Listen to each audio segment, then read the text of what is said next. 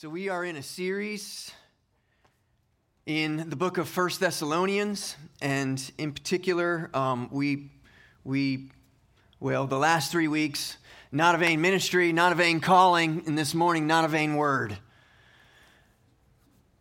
The year was 1521. It was called the Diet of Worms.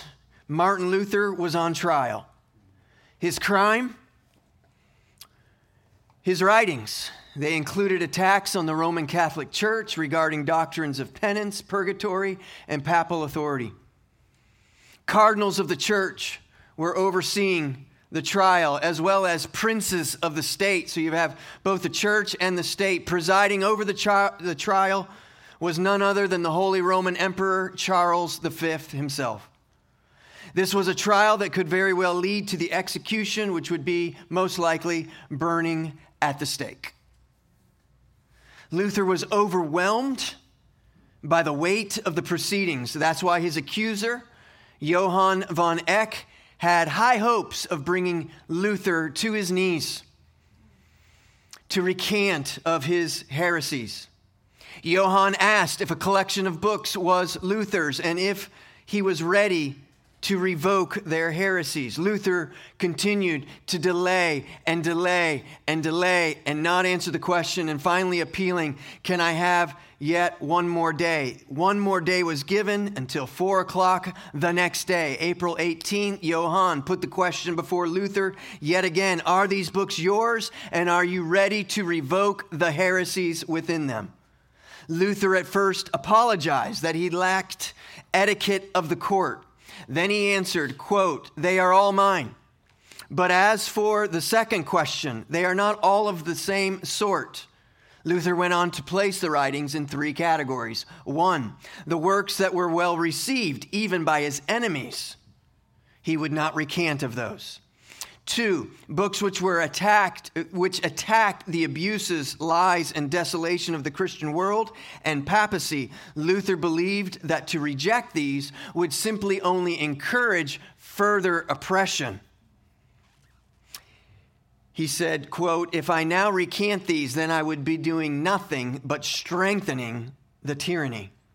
Three, attacks on individuals. He apologized for the harsh tone with which he wrote, but did not reject the substance of what he wrote in them.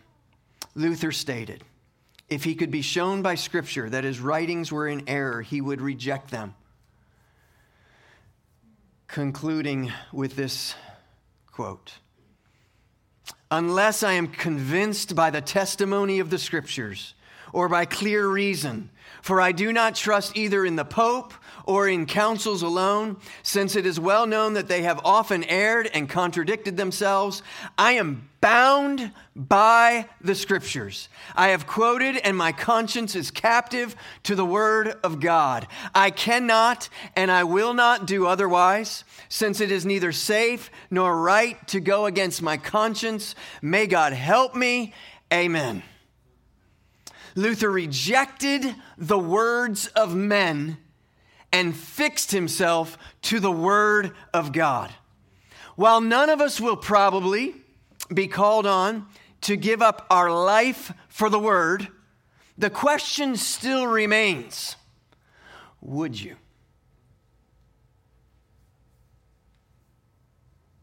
Are you so thoroughly convinced of this book? That this book is the very Word of God, that you would say, you would join with Luther, I cannot do otherwise, since it is neither safe nor right to go against my conscience. May God help me. Amen. Now, I know we haven't read the text yet. We'll be reading it in a second. But that illustration will kick us into the text. Here's the big idea this morning the Word of God is at work in the believer even in the suffering. And to the unbeliever, it issues a sober warning. Would you stand with me? The reading of God's word. First, second, First Thessalonians chapter 2, verses 13 through 16. This is the word of the Lord.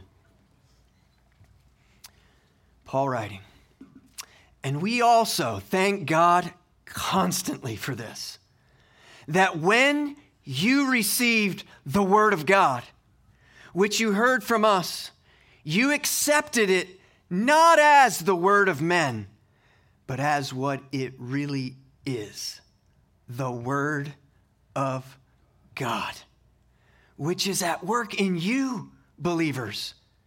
For you, brothers, became imitators of the churches of God in Christ Jesus that are in Judea. For you suffered the same things from your own countrymen as they did from the Jews, who killed both the Lord Jesus and the prophets and drove us out and displeased God and oppose all mankind by hindering us from speaking to the Gentiles that they might be saved. So also always to fill up the measure of their sins. But wrath has come upon them at last. You may be seated. Let's get right to it. Point number one is the Word. Verse number 13. I'll read it again. And we also thank God constantly for this that when you received the Word of God, which you heard from us, you accepted it not as the Word of men, but as what it really is the Word of God. The Word has been a theme already in this short letter. We're, we're not even halfway into the, to the letter. We're, we're really just kind of still getting started. But consider, we're going to go back. I want you to put your eyes on the page. Look at your Bibles. We're not going to put them on the screen because I want you looking at your Bible the theme that's already been projected. Let's go back to chapter 1, verses 5 and 6. Because our gospel came to you not only in word, but also in power in the Holy Spirit and with full conviction. You know what kind of men we proved to be among you for your sake, and you became imitator, imitators of us and of the Lord. For you received the word in much affliction with the joy of the Holy Spirit. Jump down to verse number 8. For not only has the word of the Lord sounded forth from you in Macedonia and Achaia, but your faith in God has gone forth everywhere so that we do not need to say anything. We're going to jump to chapter 2. Paul then is going to exhort the Thessalonian church about ministry, about calling, that the gospel message and the gospel calling is not in vain. So, there, chapter 2, verse 1. For you yourselves know, brothers, that our coming to you was not in vain.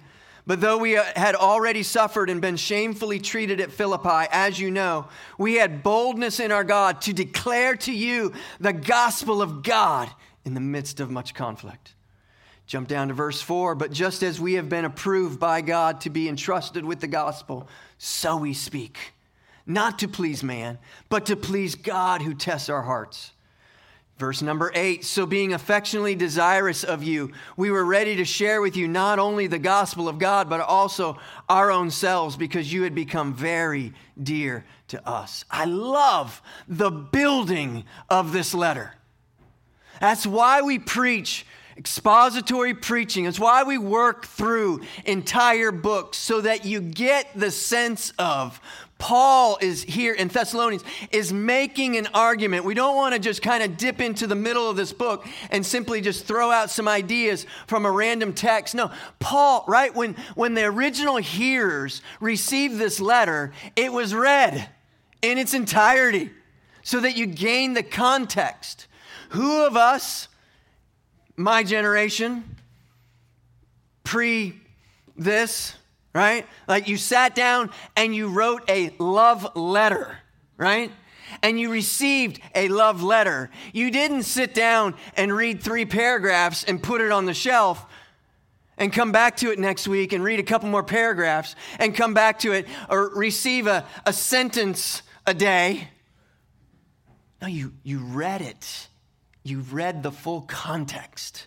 And that's what i love about these letters and what i love about first thessalonians is we're preaching through so you get the full sense the added the building of an argument. And i love that building. The central figure thus far guess what? It's not paul. And it's not the thessalonians. It's the word of god is the central. And the context for that central figure is suffering, it's conflict, it's affliction.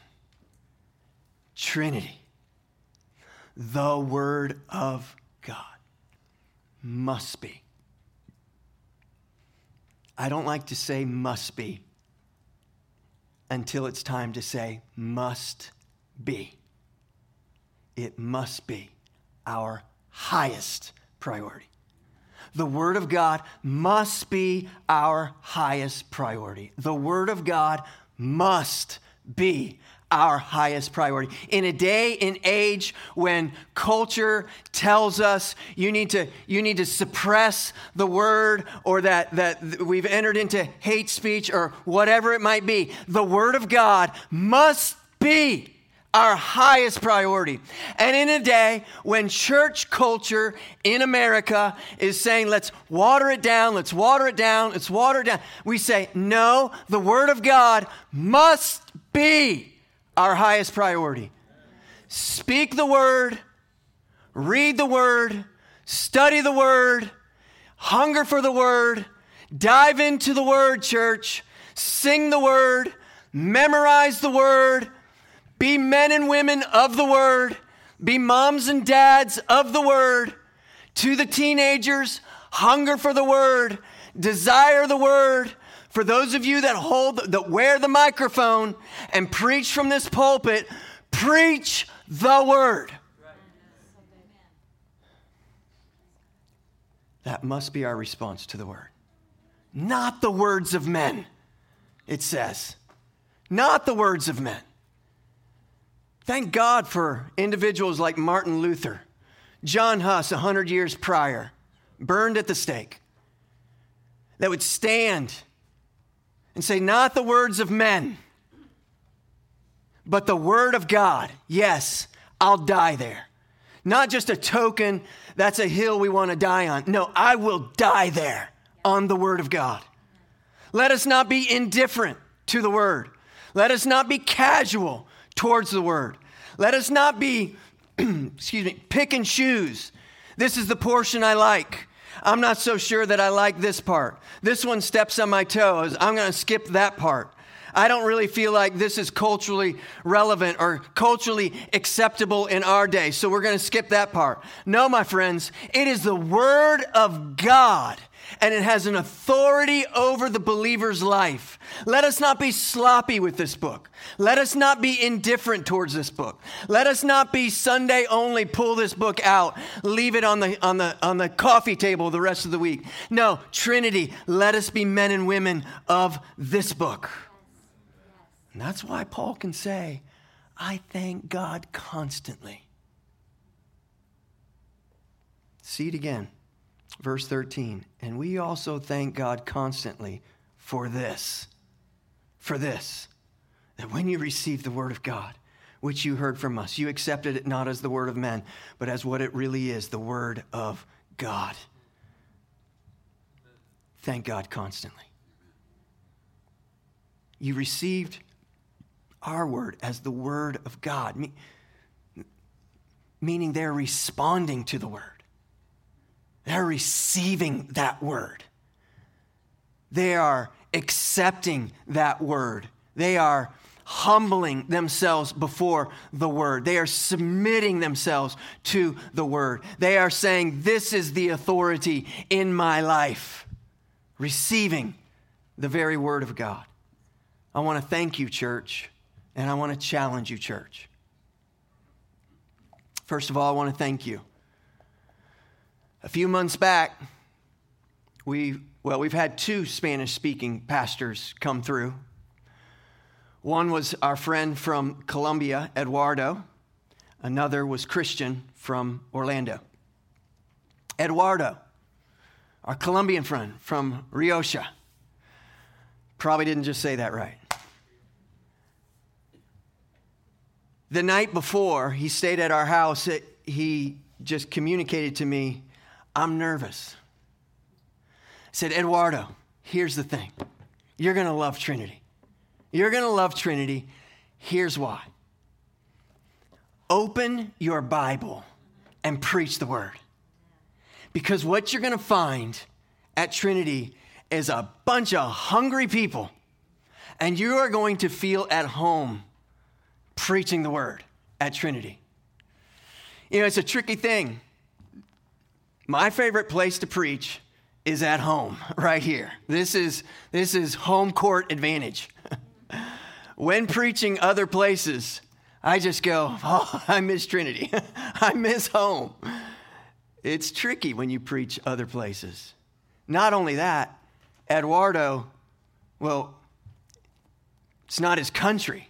So, I mean, he's not, he's not at home in more ways than one. Not only that, he told me that night, I've only preached in English twice. He said, Eduardo, you will do fine. Here's why. I know you, and I know your conviction about the word.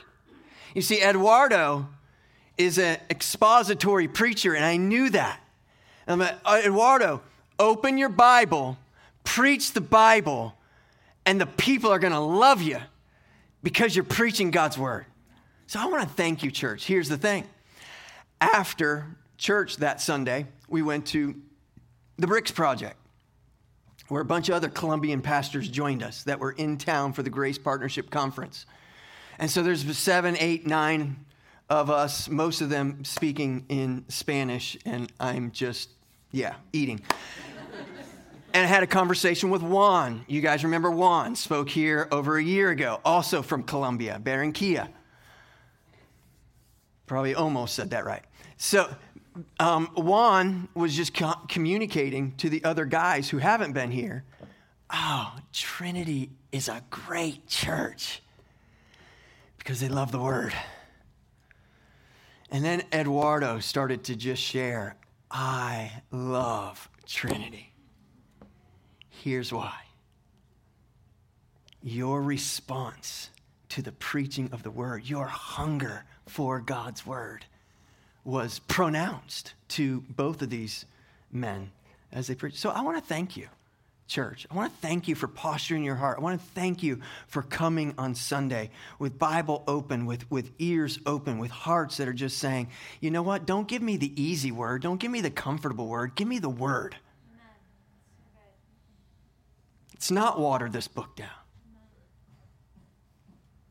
So I want to thank you and I hope encourage you with that. But I also want to challenge you, church.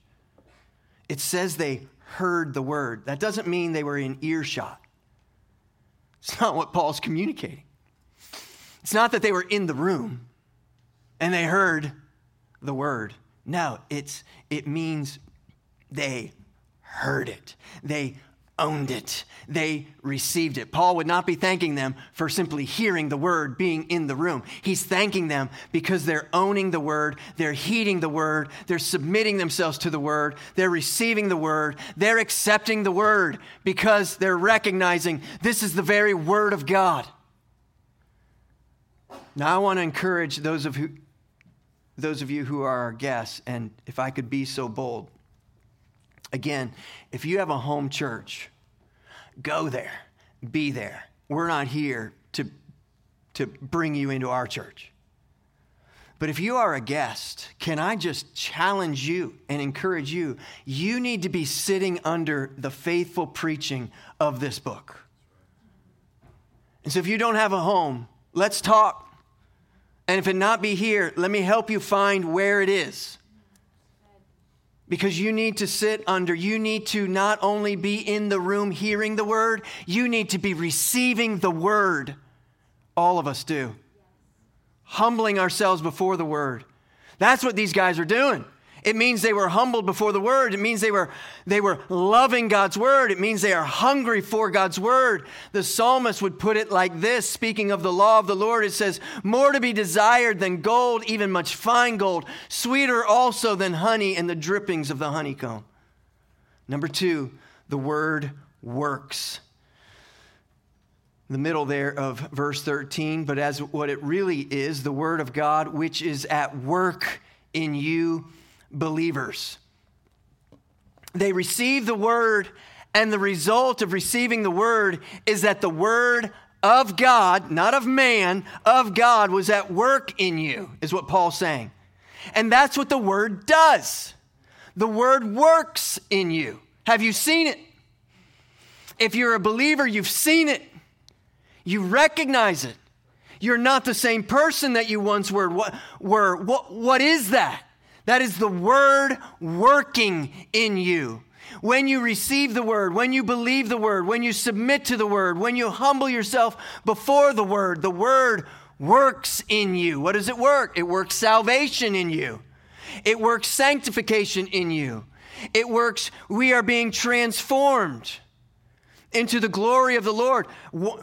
We, we are becoming more and more like our Savior, Jesus Christ. What is that? That's the Word working in you. Praise be to God. The Word works. When we say the Word works, or when Paul says when the, the Word works in you, what does he mean? He means it's producing something. Isaiah 55 for those of you who were here for our Isaiah series, not that long ago, we were in Isaiah 55, one of my favorite verses from Isaiah, verse number 10. For as the rain and the snow come down from heaven and do not return there, but water the earth, making it bring forth and sprout, giving seed to the sower and bread to the eater, so shall my word be that goes out of my mouth, it shall not return to me empty, but it shall accomplish that which I pur- purpose, purpose, and shall succeed in the thing for which I sent it. What is he saying? He's saying the word works. 1 Peter 1 Since you have been born again, not of perishable seed, but of imperishable, through the living and abiding word of God through the living and abiding Word of God. For, and then he quotes Isaiah, all flesh is like grass, and all its glory like the flower of the grass. The grass withers, the flower falls, but the word of the Lord remains forever. And this word is the good news that was preached to you. I was reading this week, Richard Phillips writes this the power of God's word was experienced by a Chinese man named Xiao. Xiao Hu Huang, who was living in Germany with his wife, Kirsten. Xiao was a Buddhist, and his wife, an unbeliever. Wanting a special birthday gift for her husband, Kirsten sought a book written in his native language, Chinese. But the only such book she could find was a Chinese translation of the Bible. God is sovereign. Hoping that her husband would appreciate the gesture, Xiao was not pleased to receive the Bible. But longing for his native tongue, he began to read it anyway. As he did so, he began to be struck by the truth revealed in the Bible's pages. Before long, he was persuaded and began believing God's word. This, in turn, displeased his wife, since Kirsten was a Westerner and had rejected Christianity. They came into conflict over this book. Kirsten began to read it simply to argue more effectively against her husband. In the process, she was also persuaded and became a believer in Jesus. Before long, they began studying their Chinese Bible together and grew in faith because the word works.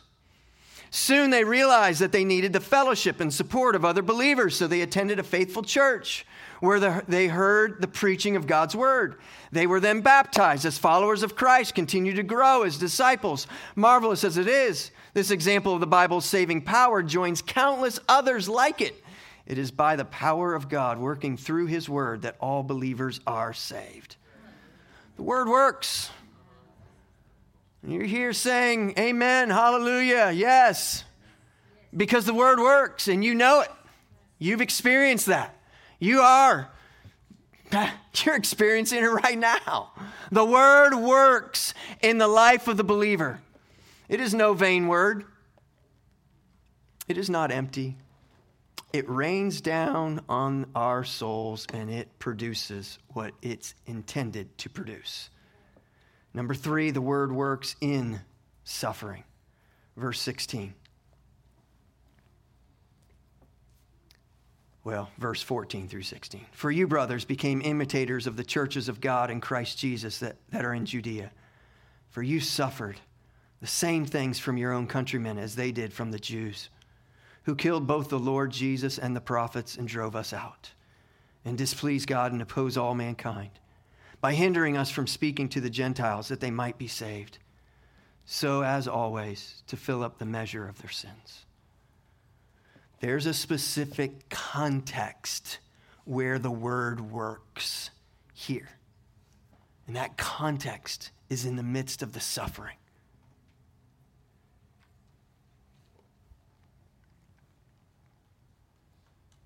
The word works in suffering. That doesn't sound real good in a prosperity gospel world. Don't care. the word works in suffering. I've been asking you since the first week that we started this series if you got a job promotion, you're living in first century, you got a job promotion to Thessalonica, would you join this church? And we all go, we want to be a part of a New Testament church. This looks like a good New Testament church. Of course I join this church. Why would where else would I go? This is the only Christian church available.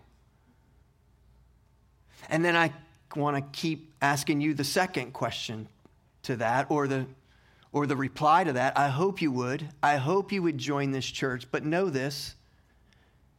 Men, as you lead your families to this church, your family will suffer greatly at this church. There will be much conflict and affliction by being a part of this church here in Thessalonica. Still want to join it? Because there's more comfortable places to worship. You can go worship Zeus just outside of the city. You can go to the temples, the synagogues. You can go to all sorts of places of worship, but this is the place where you worship the Lord Almighty, and you will probably suffer there. That's the context of this book. Kim and I were together recently, and she was reading to me a sermon from John Piper. It was preached a number of years ago. I know we could bring more recent uh, illustration stories of suffering, but I wanted to read this one. So about Pastor Kulichev. Pastor Kulichev was a congregational pastor in Bulgaria. This is in the 80s. He was arrested, put in prison. His crime was that he preached in his church, even though the state had appointed another man to preach in his church. Even though the congregation did not elect this man to preach in his church. And so he was put on trial, and the trial was a mockery of justice. He was sentenced to eight months' imprisonment. During this time in prison, he made Christ's name known everywhere.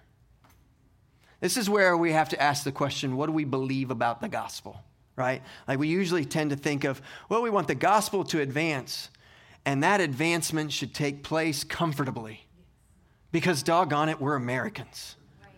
We should have a comfortable gospel and a comfortable, comfortable advancement of the gospel. But here, and if you're reading your, your, your Acts, the book of Acts, right, the gospel advancement comes not out of comfort, it comes out of suffering.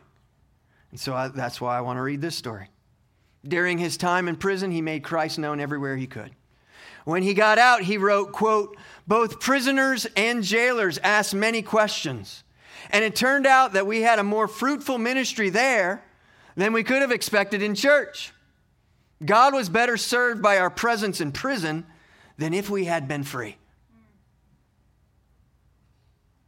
Is God better served in your suffering than if you were prospering? That's what I want. I want that. I want that for us. God, if you call us to suffer, help us to suffer for gospel advancement. Help us to have our eyes more on the gospel than on our affliction. We say, yes, we love the word. Yeah, preach the word, right? Yeah, yeah, don't leave it on the coffee table, all these things. Yeah, we love the word. No, you're not going to be asked to stand before the Holy Roman Emperor and to recant your writings supporting the word. Forget about standing before the Holy Roman Emperor. Forget about the potential of dying by burning at the stake. Can you stand before your family, before your friends, before a stranger, and say, I stand by this book? This is the authority of my life. I submit myself here to this book. Will you remain faithful to Christ even if it means you will be shunned, rejected, or even hated? Are you willing to miss out on the popularity? Young person, are we willing to miss out maybe on worldly pleasures? And in so doing, live for Christ, for His Word, for the gospel of Jesus Christ. College students, are you willing to take that stand in your classroom as your professor makes a mockery of your faith and this book? David Curry, president and CEO of Open Doors USA, addressing a recent report regarding the top 50 nations where Christians are suffering. This was in January. He said, quote, the numbers of God's people who are suffering should mean the church is dying. That Christians are keeping quiet, losing their faith, and turning away from one another, he stated. But that's not what's happening. Instead, in living color, we see the words of God recorded in the prophet Isaiah I will make a way in the wilderness and rivers in the desert. God, help those believers in those 50 top nations where Christians are suffering. Their suffering, it doesn't look like ours. But will you make a stand right where you live? for the word? The word, the word works. The word works in suffering. The word works in suffering and it issues a warning. Verse 16. By hindering us from speaking to the Gentiles that they might be saved, so as always to fill up the measure of their sins. But God's wrath has come upon them at last. That's a sober warning. Hear me. Those of you who are in the room or perhaps watching via the live stream, thank you for being here. If you are not a believer in Jesus Christ, thanks for coming. Thanks for joining with us this morning. You've got more questions than we're going to answer this morning. We understand that. But thank you for being here and being a part this morning. Here's the thing I would not be a faithful preacher if I didn't preach the whole text. This is where, in the preaching event, things get a little, well, yeah, it starts getting a little hot, difficult for the preacher. Our conviction about the Bible is that we have to preach the whole Bible. So the passage ends with this very, very sober warning, but God's wrath has come, has come upon them at last. What verses 15 and 16 is saying is that this is what the unbelieving world has done throughout the ages.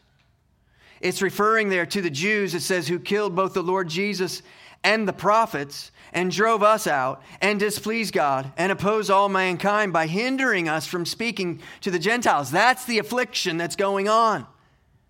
That's the suffering that they're facing. And that's been going on, well, back to the Old Testament, to the prophets, and then moving forward to Jesus, and the affliction continues in our day. And so, with that, the Word of God issues this sober warning, but God's wrath has come upon them at last. You see, the unbeliever today in our day, say, what does this have to do with me? Well, the unbeliever continues to kill Jesus, crucify Jesus.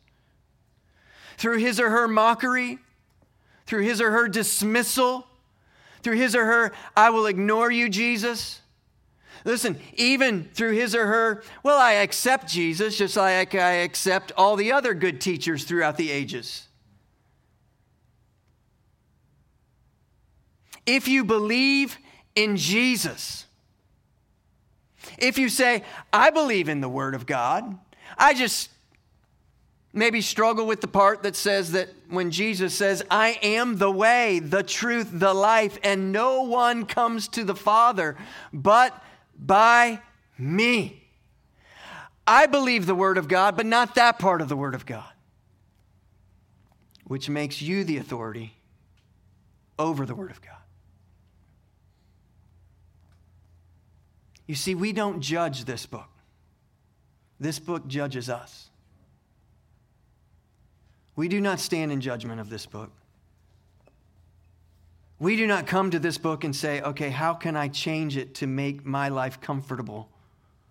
How do I change this book? Now, we come to this book and we say, God, change me. I submit to your word. Unbelieving Israel killed the prophets who spoke God's word. They rejected the apostles in the New Testament as well. Today, our universities and places of so called higher education and secular humanism are hell bent and devoted to destroying Christ. The killing of Jesus continues in our day. Their aim is to remove him from every public square, remove him from the counseling, remove the voices that proclaim him. Friends, this outside of a sovereign move of our God, which we pray for and believe is very possible. But outside of that, this rejection of Christ is and will continue to grow worse in our day. I don't say that to scare you, I say that to prepare you. This world wants to, verse 16, hinder us from speaking to the Gentiles. It's okay, church. There is nothing new under the sun. Yes, I do think it's possible, living in America, that in my lifetime, I could be put in jail for preaching this book. Yes. Don't say that to scare you, say that to prepare you. What is your conviction about this book?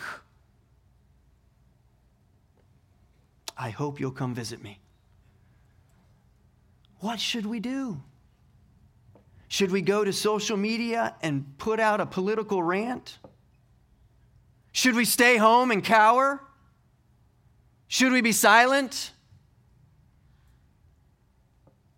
Trinity Community Church exists to treasure Christ, grow in Christ, and proclaim Christ. That's what we're going to do. Unbeliever, Paul does not hesitate to show us that those who refuse God's word, those who refuse the offers of salvation, will face divine wrath. But God's wrath has come upon them. Verse 16. to the unbeliever. Last thought to the unbeliever and then to the believer. You can stand with me. This is how we'll close.